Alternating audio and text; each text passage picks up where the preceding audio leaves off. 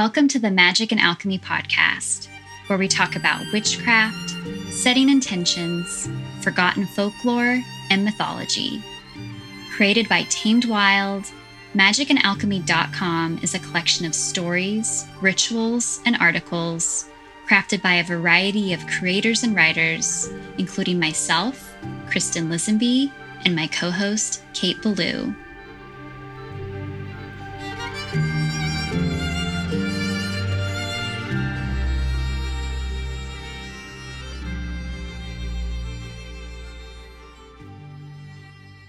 Hello, and welcome back to the Magic and Alchemy podcast. I'm Kristen Lisenby. And I'm Kate Ballou. Kate, can you believe that it's almost June? You know, I really cannot. Um, but June is always one of my most favorite months. And so I'm really excited about it. And, you know, I'm also excited for our summer break in between seasons, uh, time to read and rest and dream up season three. But I'm definitely going to miss these weekly chats. Same. It's always so bittersweet, but listeners, just to let you know, I think we only have five or six more episodes in season two. And then Kate and I will be off riding the summer winds wherever they take us.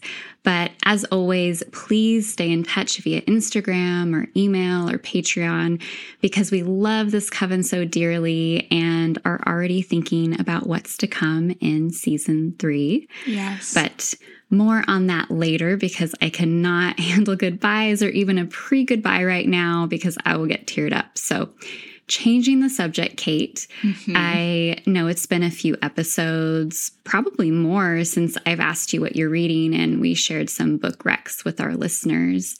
Mm-hmm. So, not that I need to add any more books to my nightstand, but I'm going to. So, what are you reading right now? Yeah, the stack of books has reached um, I don't want to call it embarrassing, but like a bit of an embarrassing amount. Oh, impressive. Yes, let's go with that. Yes.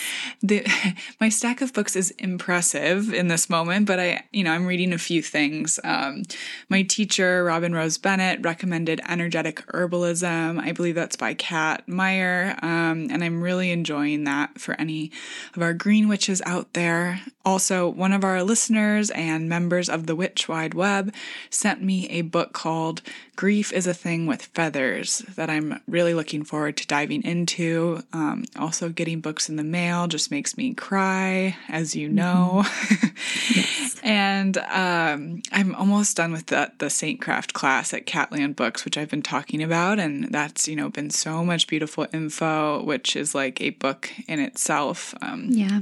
What about you, Kristen? Well, I love that title, first off. Grief is a mm-hmm. thing with mm-hmm. feathers. So I'm definitely going to look that up. But I've been reading all sorts of nostalgic books from my childhood and teenage years to continue reconnecting and learning about the younger version of me. You know, just remind myself what I was into and try to use some of that um, emotional response as inspiration for my current projects. Mm. So I just finished Witch by Christopher Pike, which was one of the many books from my California vintage book haul.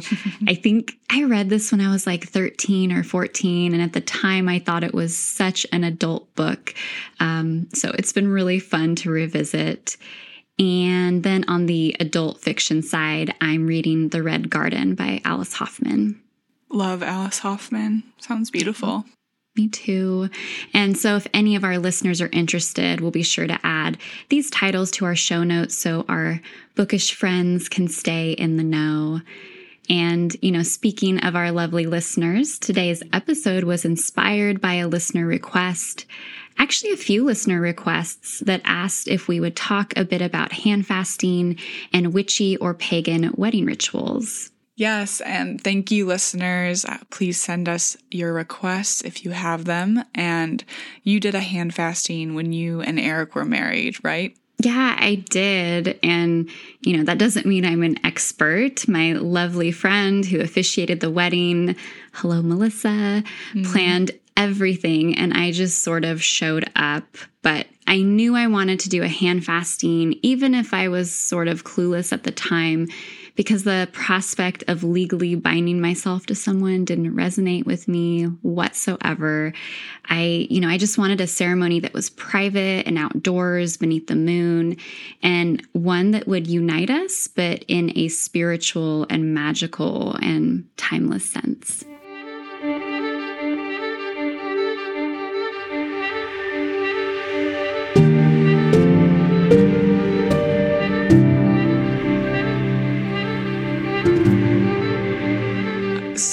Let's just lay down some terminology here before we dive in. You know, basically, as we know it now, a hand fasting is a pagan wedding celebration. And during this ritual, two people are bound together as one. There are like many things, a few conflicting ideas about the origins of hand fasting. One is that it was a way to create an agreement of marriage outside of the church, with another being that it it is tied to a pre Christian ceremony.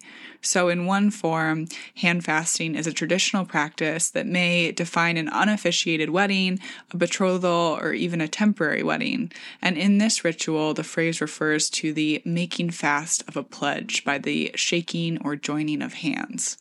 So, this terminology and practice are especially associated with Germanic peoples. Hand fasting was common up through Tudor England and 17th century Scotland, and has since been revived in neo paganism and ritual marriages. Now, in other texts, a hand fasting takes place before the actual wedding vows, with both parties' hands being tied together during a ceremony. And so perhaps this is where we got the phrase tying the knot. In this iteration of lore, the word hand fasting comes from an Old English term meaning tying hands or binding promises, and each person in the ceremony holds a part of a wrapped cord or ribbon, and when they recite their wedding vows, one end is tied together. If you're looking for an example of this in pop culture, I can't help but think about the wedding scene in The Love Witch as I research this. Mm-hmm. And I know that some of our listeners love this movie and think it's as strange and wonderful as I do. Mm-hmm. So definitely check that out. Um, and when this practice first originated, couples would need to wear the ribbon for a year and a day and then decide if they would like to stay married or if they wanted to separate. It would be as if they were never married. And so this was sort of like a trial marriage rather than a traditional wedding, um, which I know is something that we see in lore about couples who come together on Beltane as well. And Kristen, I know you're going to talk about seasonal relevance in a moment here.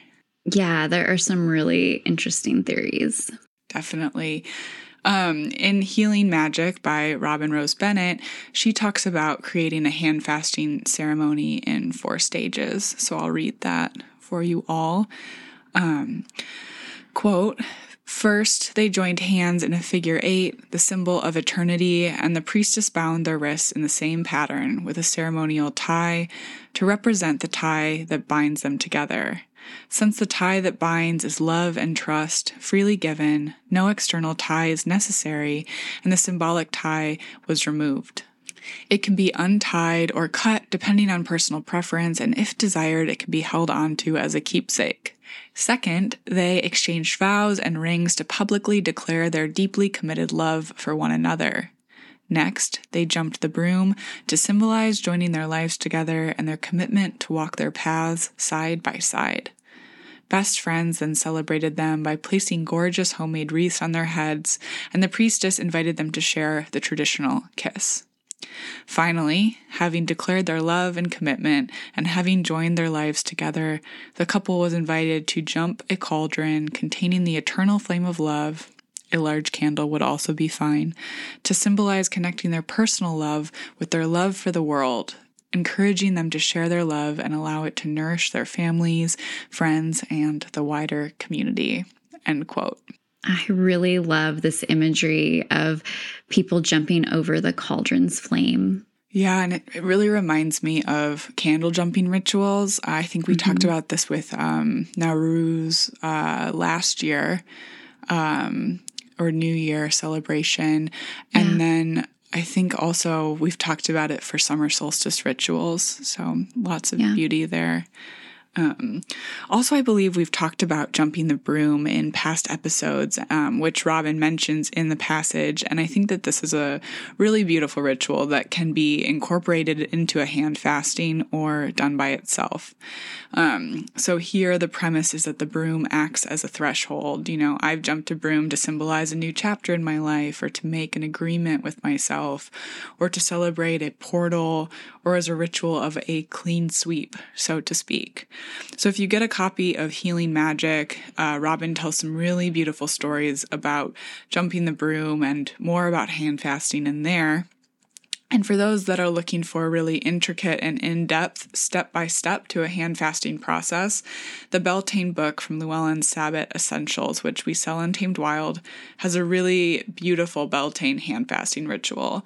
And that could be adapted to other times of the year. Um, in their example of the ritual, they bring in elemental magic, so talking about forging of water and fire. And I think that this is like a great reminder that we can craft and create our own rituals, you know, bringing in important parts of our practices. So whether you love working with the ancestors, green witchery, plant magic, or altars, these all may be things to consider as you plan your witchy wedding.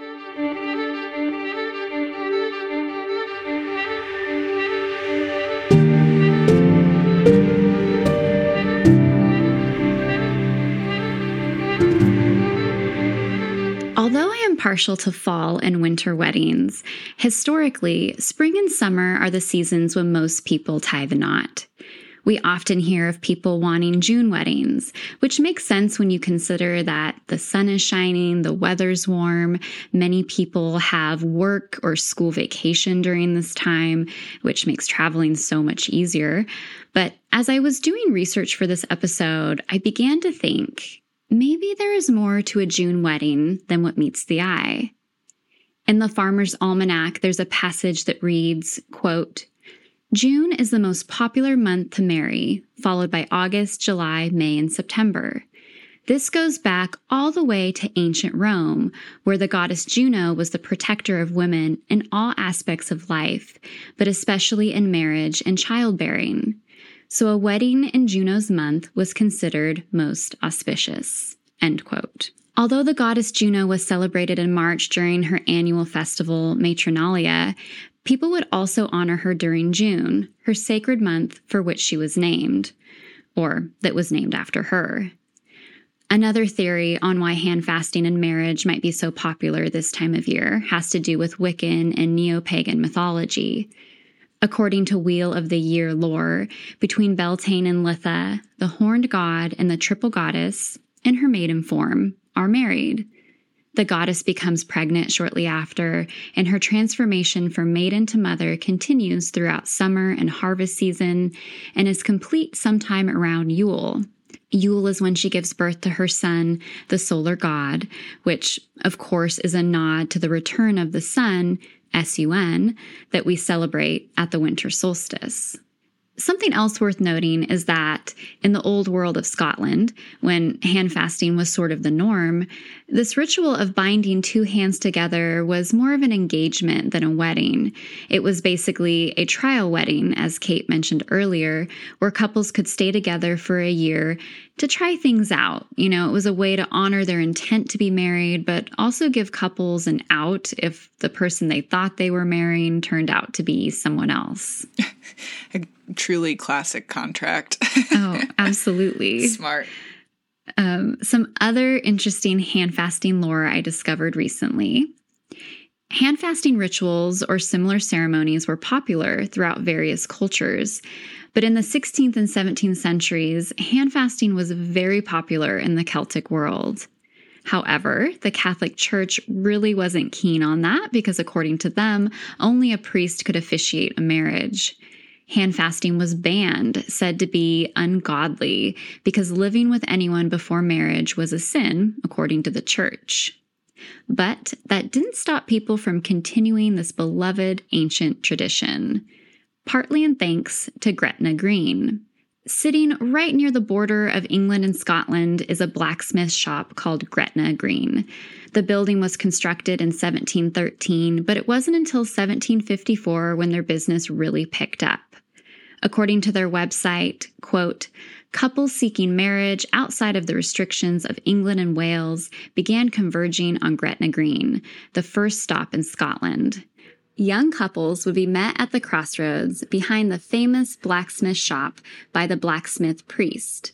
The priest was the local blacksmith who conducted marriage ceremonies over the now famous marriage anvil in his small shop with his wife and a few locals acting as witnesses. The legend of the marriage anvil began as the blacksmith priest would strike their anvil as part of the wedding ceremony, forging the lives of the two lovers together in an unbreakable bond. End quote. Mm, I really love that and also would love to visit there. Yeah, me too. And, you know, a little side note here I wish I had known this story when I got married, not only because it's so interesting, but because at the time, my muggle Catholic blacksmith husband, then boyfriend, was still learning mm-hmm. about witchcraft um, via me and was still, you know, kind of struggling with the word witch and what that meant to him. So he wasn't really sold on hand fasting because you know, he understood that it was a spell of sorts and he felt like it was going against his religious upbringing. But I don't know, maybe telling him he could swing a hammer or bring an anvil might have been an effective tool of persuasion. Um, but I also like the symbolism here with hand fasting and blacksmithing because this ritual isn't about two people getting married and doing the deed and then it's done. Um, it's truly about forging a connection between two things, hammering out the imperfections and the weird bits and the rough bits, uh, and then making something beautiful from all that sweat and tears. I also really love that couples would meet um, at the crossroads behind the blacksmith shop because it's, I don't know, such symbolism and magic. It just gives me chills. Definite same.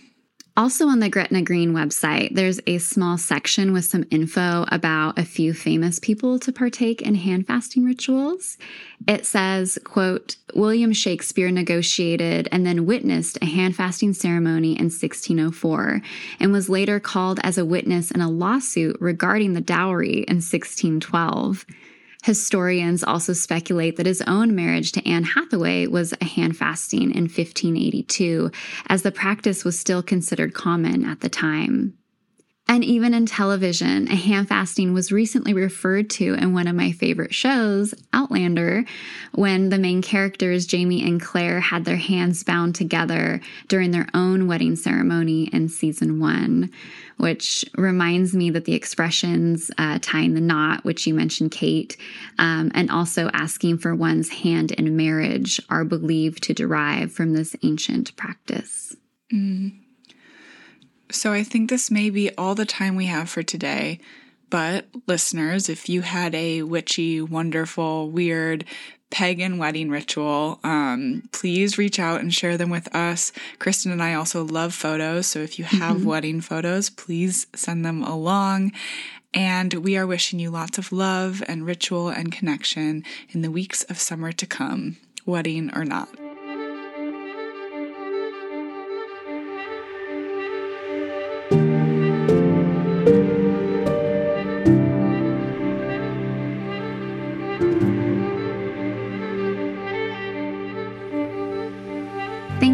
Much for joining us today on Magic and Alchemy, a podcast from Tamed Wild.